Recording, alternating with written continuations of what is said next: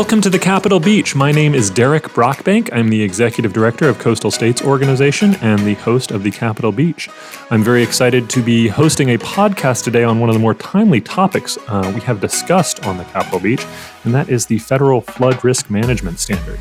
I don't often do this, but I think it's important for this conversation to share with you, uh, our listeners, when we are recording, and that is um, Friday, May 21st. And I share that because just yesterday, uh, Thursday, May 20th, the Biden administration put out an executive order on climate related financial risk in which he reinstated the Obama era federal flood risk management standard. So, some of the prep we did for this call was thinking about how this standard might be recreated, whether it could be recreated, what was happening with it.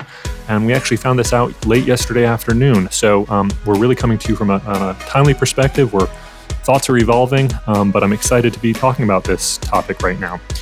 So, uh, briefly, the Federal Flood Risk Management Standard is a, a Obama era policy in which um, the federal government established a standard and policies to improve resilience and reduce uh, sort of financial waste um, by investing in infrastructure projects that were happening in floodplains. And we'll get into the details of what exactly this means, why this you know, is particularly important for the coastal zone, and we will be doing so with two really fantastic guests Joel uh, uh, Scata, sorry, from the Natural Resources Defense Council, NRDC, and Chad Berginnis from the Association of State Floodplain Managers, ASFPM. Uh, two, you know, longtime experts and pros in flood policy, and obviously their work intersects closely with coastal policy too. So really excited to have both of them on the on the show today and, and talking about how this is, uh, what it is, and, and why this is important. But before we introduce them and introduce the topic anymore, I want to do a shout out to our sponsors.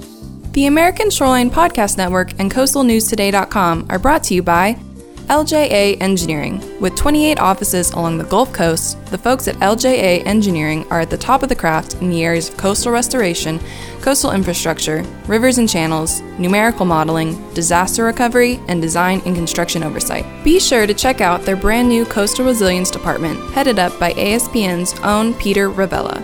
Find them at LJA be sure to subscribe to the Coastal News Today Daily Blast newsletter at coastalnewstoday.com for daily updates on the events and news that shape the coastal discussion. Want to support the discussion and promote your company? We have sponsorship packages available now.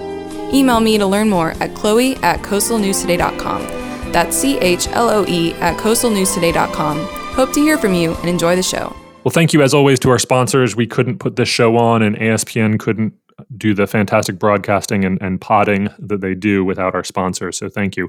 Um, and then Joel, Chad, thank you so much for joining me today. I'm really excited about having this conversation with you guys. Yeah, thank you, Derek. Uh, happy to be here. Yeah, thanks for having us today. I appreciate it. Um, and as we said, very timely. So, Joel, I'm going to turn it to you. I gave a one sentence definition of the federal flood risk management standard. I hope I didn't butcher it too much. Why don't you give our listeners a bit better sense of what uh, of what the FFRMS, the Federal Flood Risk Management Standard, FFRMS, what that is and and what it does. Absolutely, I'd be happy to. And you didn't butcher it at all. Um, the Federal Flood Risk Management Standard, as you pointed out, was uh, established by President Obama. It was established via Ex- Executive Order 13690. Uh, and what the executive order and the standard do are to encourage um, federal investments to be built with a higher margin of safety against flood risk, especially future flood risk. Uh, the executive order and the flood standard are actually um, an improvement upon a executive order, uh, executive order 11988, 11988 that was issued by President Carter in the late 70s. And what Executive Order 11988 did was um, establish that any federal investments in infrastructure that would occur in the 100 year floodplain first had to be determined whether or not um, they could be located outside the 100 year floodplain. And if they couldn't be practically located outside the 100 year floodplain, then they had to be built to the height of that 100 year floodplain. Since then, uh, a lot more has been learned about the impacts that climate change is having on our flood risk, and that using basically historical assessments of uh, uh, what flood risk uh, entails to determine how high to build isn't going to be really beneficial going forward as climate change really kind of throws a wrench into the gears of that approach. So, what the Federal Flood Risk Management Standard did and Executive Order 13690 did was to state that agencies had to um, make investments in the floodplains that were done with that kind of future risk in mind. And it really kind of gave agencies three approaches um, to, to, do that. There was the horizontal. Um, uh, Chad, jump in if I'm butchering this. There was the horizontal approach, um, where basically, if a agency was going to build in the hundred year floodplain, they could uh, build two feet if it was non-critical, three feet if it was critical above the height of the hundred year flood, and then that would extend out horizontally um, to make a bigger floodplain or, or depiction of a bigger floodplain. So the fringe areas, which would likely expand as flood risk became more severe, would be captured. So you didn't have the problem of building just outside the 100 year floodplain without any protection. And then 20 years down the road, that's all of a sudden in the 100 year floodplain. So it kind of expanded the size of the floodplain to make sure more infrastructure was captured and also built higher.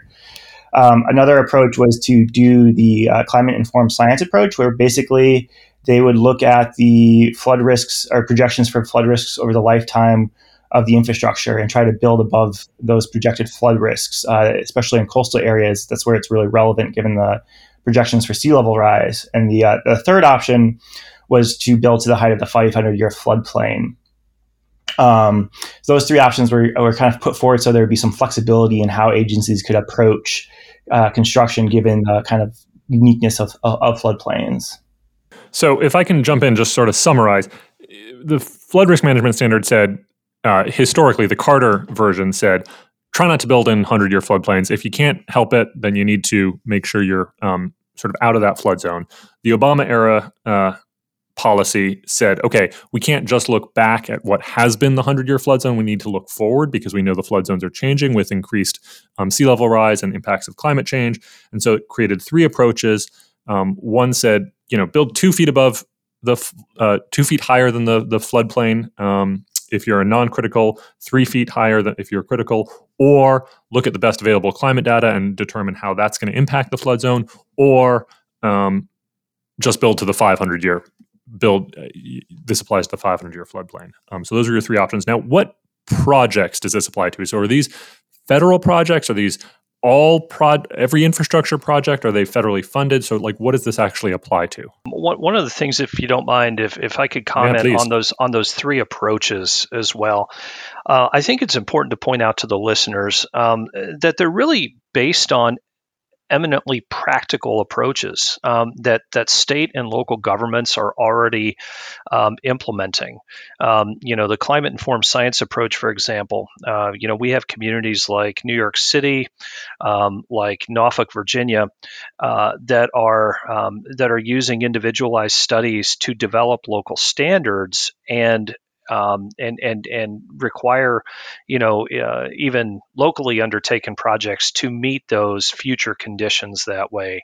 Um, the freeboard approach, you know, the two foot and the three foot elevation, um, we have uh, we we we have 65 percent of the population of the United States lives in a community that uses this freeboard or building at a level higher than the 100 year flood elevation, um, and and we've also seen more recently communities using the 500 year flood elevation uh, as the uh, as the uh, protection elevation they want to build to, uh, and and it kind of serves as a proxy for future conditions. Um, you know, these may be communities that are getting a lot more hundred year type floods, but um, uh, and and so uh, for example, down in Harris County or Houston, um, you know they've they've migrated now to the 500 year elevation. So I just wanted to point out that that all three of these approaches are are approaches that that actually have been implemented in some communities. It's not some kind of, you know, off the wall crazy ideas um, that haven't been ground truthed.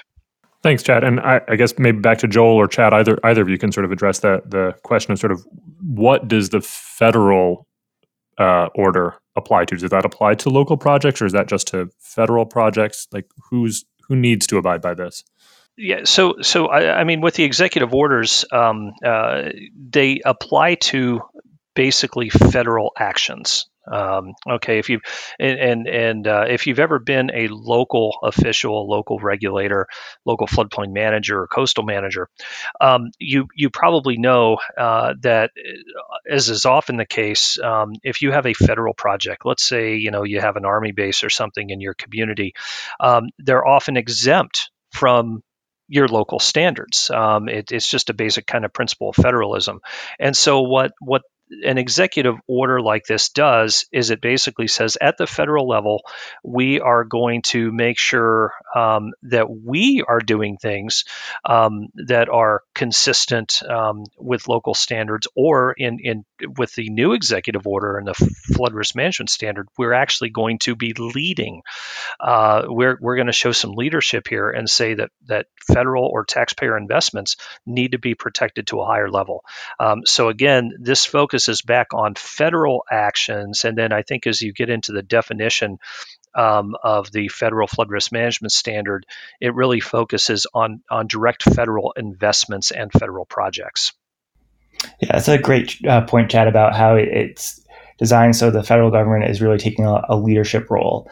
Because um, as Chad pointed out, many communities and states have already gone forward with um, encouraging higher freeboard or requiring higher freeboard. And the federal government's really been behind for, for quite a number of years.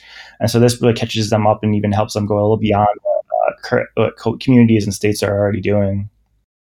So we sort of you're sort of touching on this a little bit, but uh, can you talk a little bit about why this is so important on the coast? Obviously, the coast is dealing with sea level rise, but but how as a coastal planner or a coastal manager or or a you know a local community, you know, beach community mayor or or city council member? Why does this?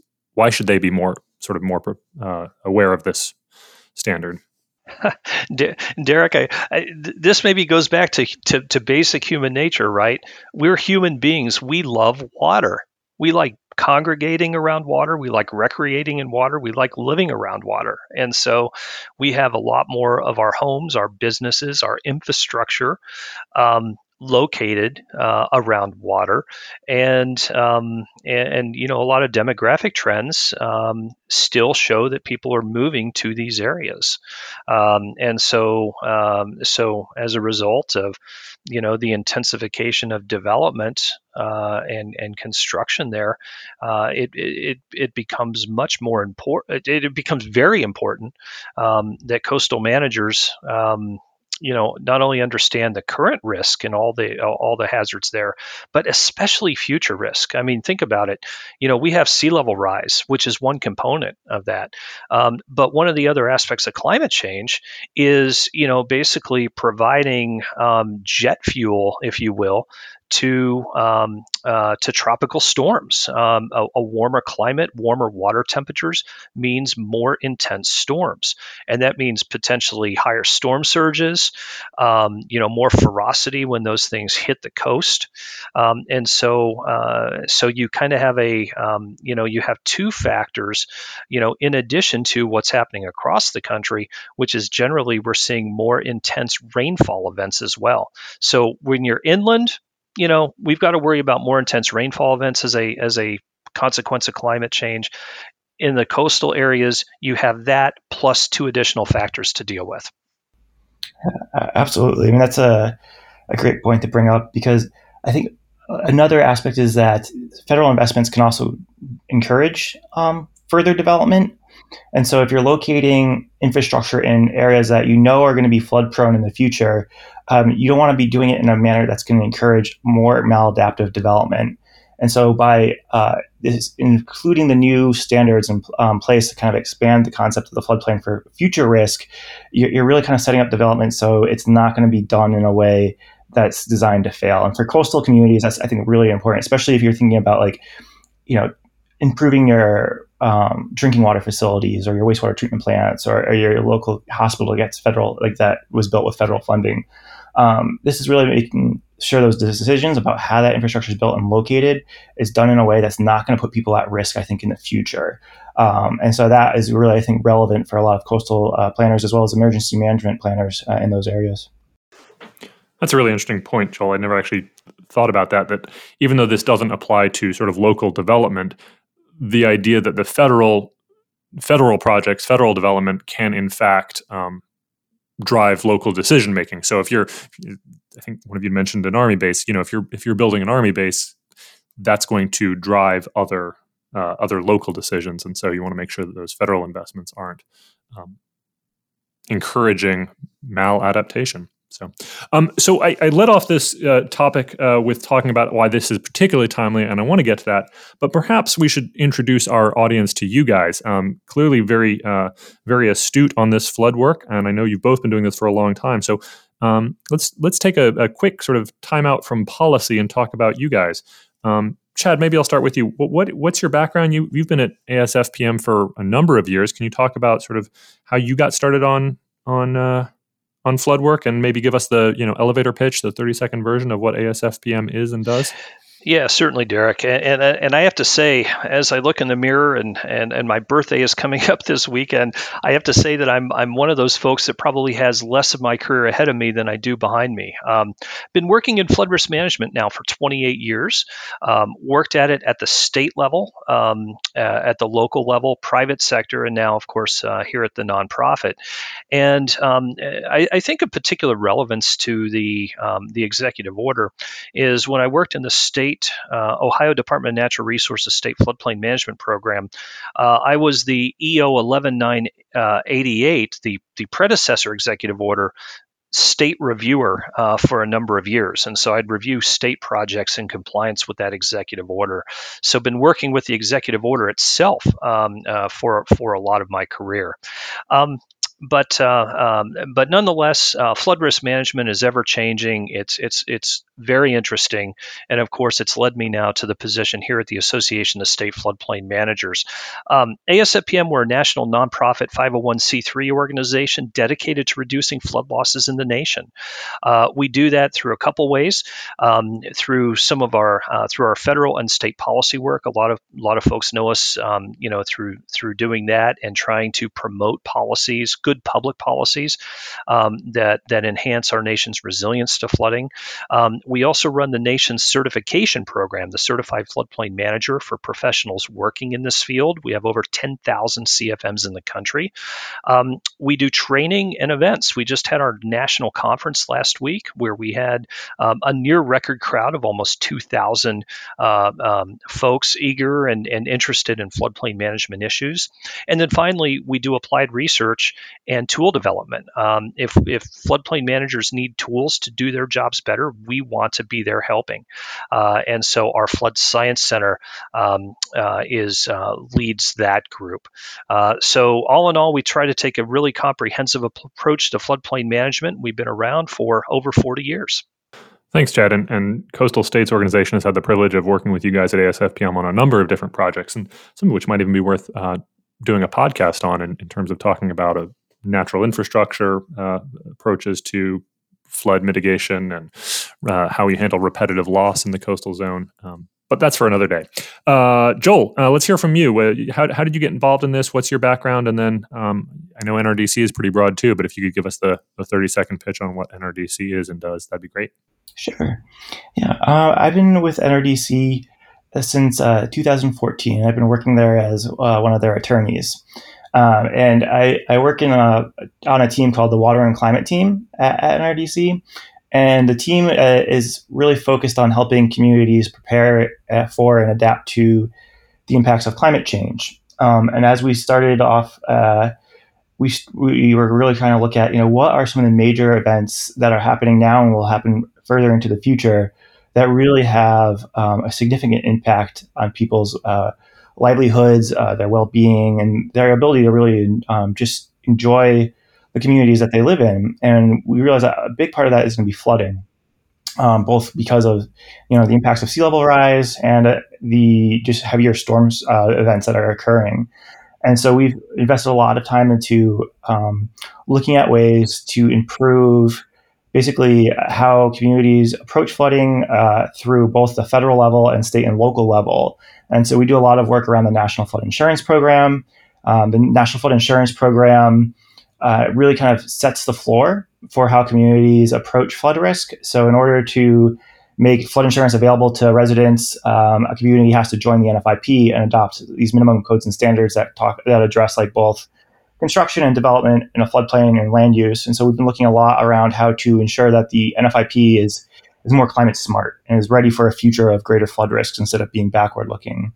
Um, we also look at disaster preparedness. We do a lot of work around looking at how um, some of the uh, FEMA programs under the Stafford Act operate and, and can help communities um, prepare for those impacts of climate change.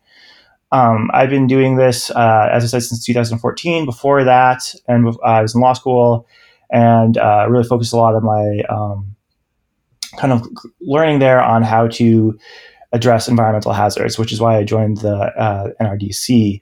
Uh, and before that, I was actually a Peace Corps volunteer in, in West Africa and kind of did the opposite end of the spectrum when it comes to climate impacts and worked on how to help uh, communities there um, prepare for greater droughts and desertification. Um, the Natural Resources Defense Council has uh, been around uh, for over 40 years. It's a international nonprofit that looks at how to basically safeguard the environment um, and protect it for uh, future generations. We do a lot of work on looking at to preserve natural habitat, but we also do a lot of work on addressing climate change, both reducing emissions as well as the adaptation side. Um, other areas uh, we focus on are helping communities get let out of their drinking water, um, as well as just ensuring that uh, transportation systems are uh, safe and uh, affordable for, for uh, communities in the U.S. Great, thank you, Joel. Um, that's a nice overview of NRDC. I think my mom just thinks of NRDC as the Robert Redford Environmental Group. Um, but uh, yeah, he is one of our board members.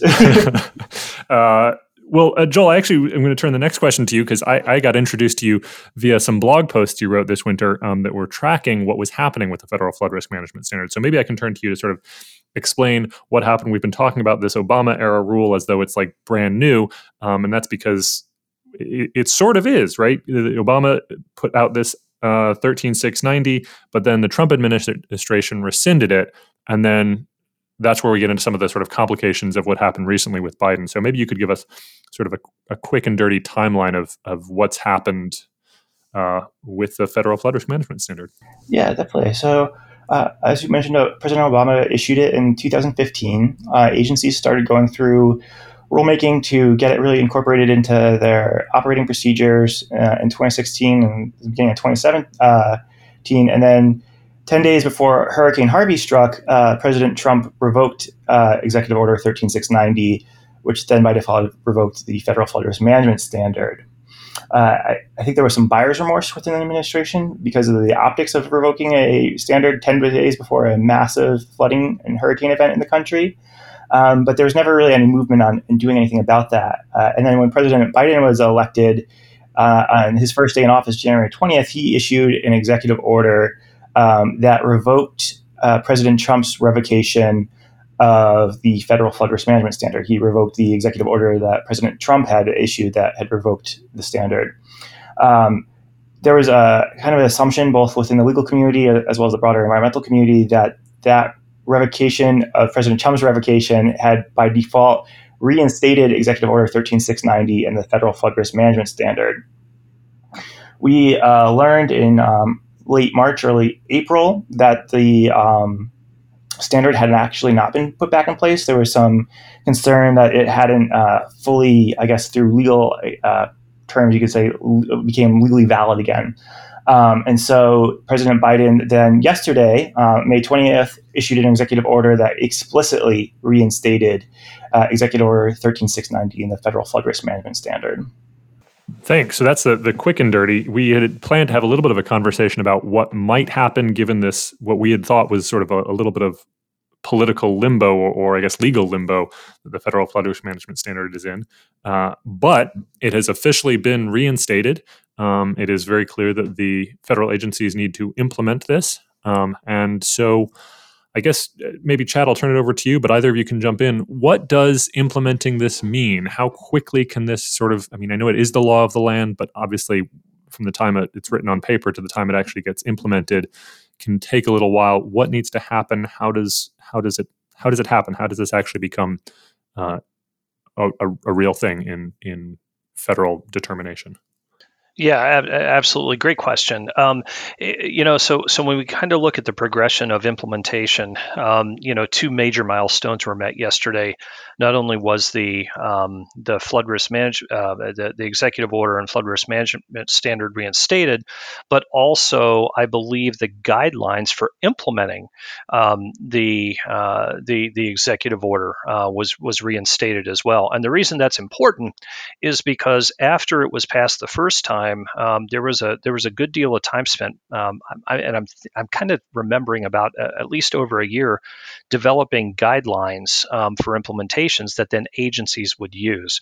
Um, and so uh, the fact is now we have a set of guidelines, and so the next step is for every agency to evaluate its programs, its policies, and actions, and actually develop um, develop its approach to implementing um, the uh, the executive order and the flood risk management standard, and it's going to vary from agency to agency. Um, there are some agencies that um, we would expect to go through full federal rulemaking, um, where they will actually change their um, their regulations to uh, comply with this. There are other agencies that maybe um, do more kind of tangential type actions that may impact that.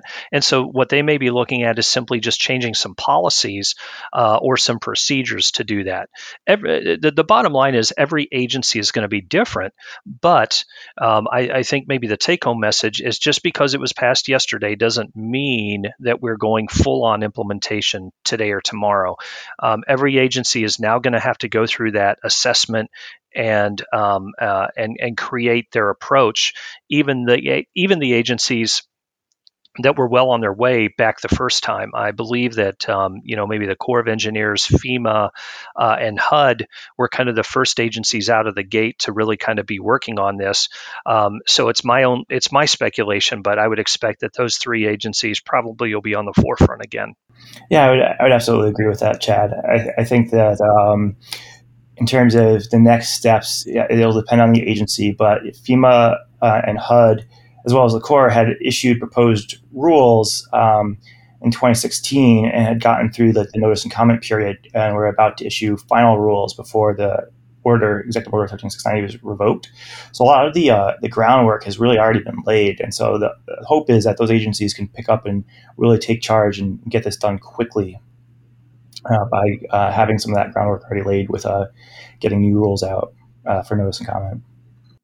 Interesting. So it's not going to be tomorrow, but it should be a lot quicker than if it was a brand new executive order because those guidelines uh, weren't, as it says in, in the one that was issued yesterday, the guidelines were never revoked and thus remain in effect, so they can continue the process that they had been working on. But um, you know, sort of realistically, like, what does that mean? Does that mean you know it's going to be two or three months, or does that mean it's going to be two or three years and maybe you mentioned that some are further along than others so if you want to divide that up like what's the time frame on this you know derek i, I, I might suggest it's it's going to be both um, we may see some agencies um, that are able to move rather nimbly and, and, get things going, whereas there are other agencies um, uh, that are going to. It's going to take some time. Um, it, be, because you know there, there are a number of agencies in federal government, and even after the um, the initial issuance of 13690 and the interagency guidelines, um, there were so some agencies that were just slow to even begin to approach it. Uh, so I would fully expect, uh, you know, some of them are going to take a few years, but others we would expect um, much much faster. Interesting. Okay, um, so uh, I'm going to I don't necessarily support the devil's advocate position, but I'm interested in taking your your stance on this. Both of you guys have worked for organizations and have personally been very strong proponents of the FFRMS. But I know there have been organizations out there, and I've heard criticisms criticisms of the uh, federal flood risk management standard as sort of too broad, uh, maybe even too open to interpretation. Um, Chad, I know you started this podcast by talking about how this is, in some ways, just matching what a lot of states and locations are doing. Um, but then it also sort of goes beyond that and pushes the federal government to be a leader on it. So I guess what would be your response to those that say like this is something that states and and localities should be leading on, not the federal government? Um, how is this too open to interpretation? Sort of why why do you feel like this is the right rule for the for the federal government? Well, you know, for the federal government, and, and, and let's just take what Congress is is um, you know debating and discussing right now. You know, anything from a 600 billion to a uh, 1.8 trillion dollar infrastructure um, uh, program, and that infrastructure, I, I always take it back. That infrastructure is your money, it's my money, it's taxpayer money, and we should expect that investments in infrastructure will be resilient so that we're not throwing our money away. And so therefore federal government the federal government should be leading uh, in in this way. You know, I think one of one of the things uh, with the original uh, with with 13690 and and it's a point I to continue to reiterate is that some people, I, I, think some of the arguments against it was is like, well, you know, how, how for example, is it going to require, let's say, all of our levees to be elevated two more feet, or you know, go to the elevation that that's required in there? This is a resilience standard, not an elevation standard. And that is a key distinction that I think affords agencies and projects they fund the flexibility to implement that in a way that is appropriate for that for that infrastructure. So, for example, um, you know, even if you're using the freeboard approach of two feet or three feet, it could be that facilities are hardened or more resilient to that versus actually being physically elevated. Um, so that's um, so, the, so in my opinion, the flexibility in this standard, the fact that there are three alternative ways to implement it, and the fact that it's a resiliency standard, not an elevation standard, in my mind, the flexibility is a good thing and should blunt a lot of criticism for the one size fits all approach that the federal government might take otherwise. Yeah, absolutely. And I, I, think, too, that um, when it first came out, there was a lot of confusion around uh, to whom it would apply. I think there was a lot of concern that this would mean like every single house you built would have to be in line with the standard, and and that's not true. It really is limited to federal investments uh, as it should be, um, because that's as Chad pointed out, taxpayer dollars. And so, you know, it's like if you see a flood that happens in, uh, you know, Florida, but you're a California resident, your federal taxes, though, are still going to pay for infrastructure decisions that were made uh, poorly. And so it really makes sure that people across the nation are protected both from flooding, but also in protecting kind of their investments in that public infrastructure. I really take your point about the flexibility and the need for um, agencies to implement this sort of appropriately is also going to be really important. I know when I started working on this, I was working um, more on on beach restoration, and I think there was some concern that like, well, you'd have to build your beaches three feet higher than you otherwise would, which would add expense. And like, if you're, how do you build a beach three feet above sea level? Like, it's beaches are supposed to, you know, be tidal and be underwater at sometimes. Um, but I think the idea that you can look at uh, you can look at the best climate modeling, you can look at projections. It's not just that elevation standard. It's actually like a resilient standard. I think that was really well put, Chad. So thank you for sharing that. Um, I guess I, the last question just really is: Is there anything else that coastal professionals should know about the federal flood risk management center? Is there anything we haven't brought up that um, that you think we should? You know one one of the things and and for those that may have been aware of uh, and and even kind of engaged in the the original issuance of the executive order um, you know in 2015 2016 timeframe uh, even since that time we've made a lot of progress I think in understanding um, the uh, you know kind of what what climate informed science really means. Uh, and and I think that we've developed some better approaches in terms of how we look at future conditions. Um, so I I actually am quite encouraged that the climate informed science approach might might be a, a, lot more relevant today than even it what than it was even five or six years ago um, when the science I think was still catching up a bit. Uh, and again I mentioned it earlier Uh, and, and, and, and, and I think New York City is just a really good example of this. Um, they have done studies, they know what the future condition is like, and they have now resilience standards that apply to the infrastructure they invest in. And it's tied to the useful life of the project. It makes eminent sense. So, you know, if you have a wastewater treatment plant that's going to be around 100 years, you need to look at that future condition that's 100 years from now. Um, and so, uh, you know, I think for coastal managers, um, you know paying attention to the, the the state of the science and and and just having the ability i think to do future projections um, a, a, a, good bit easier than we could even five years ago is important. Yeah great point. Thanks. Joel anything any other thoughts? Uh, actually, that's, that's what I was thinking was that the, the science has really improved just in the last five years, and the ability to, to do projections, even uh, very kind of regionalized projections about how uh, sea level rise may impact different um, types of structures and kind of do different projections based on, I guess you could say, the criticality of that infrastructure um, could be very helpful. And so uh, I, I, think this would be a great tool uh, for coastal managers to, to really ensure that those commu- their communities are, are safe um, and prepared for sea level rise. Well, I'll just add my two cents that I thought interesting that this was um, reinstated in a climate related uh, financial risk executive order.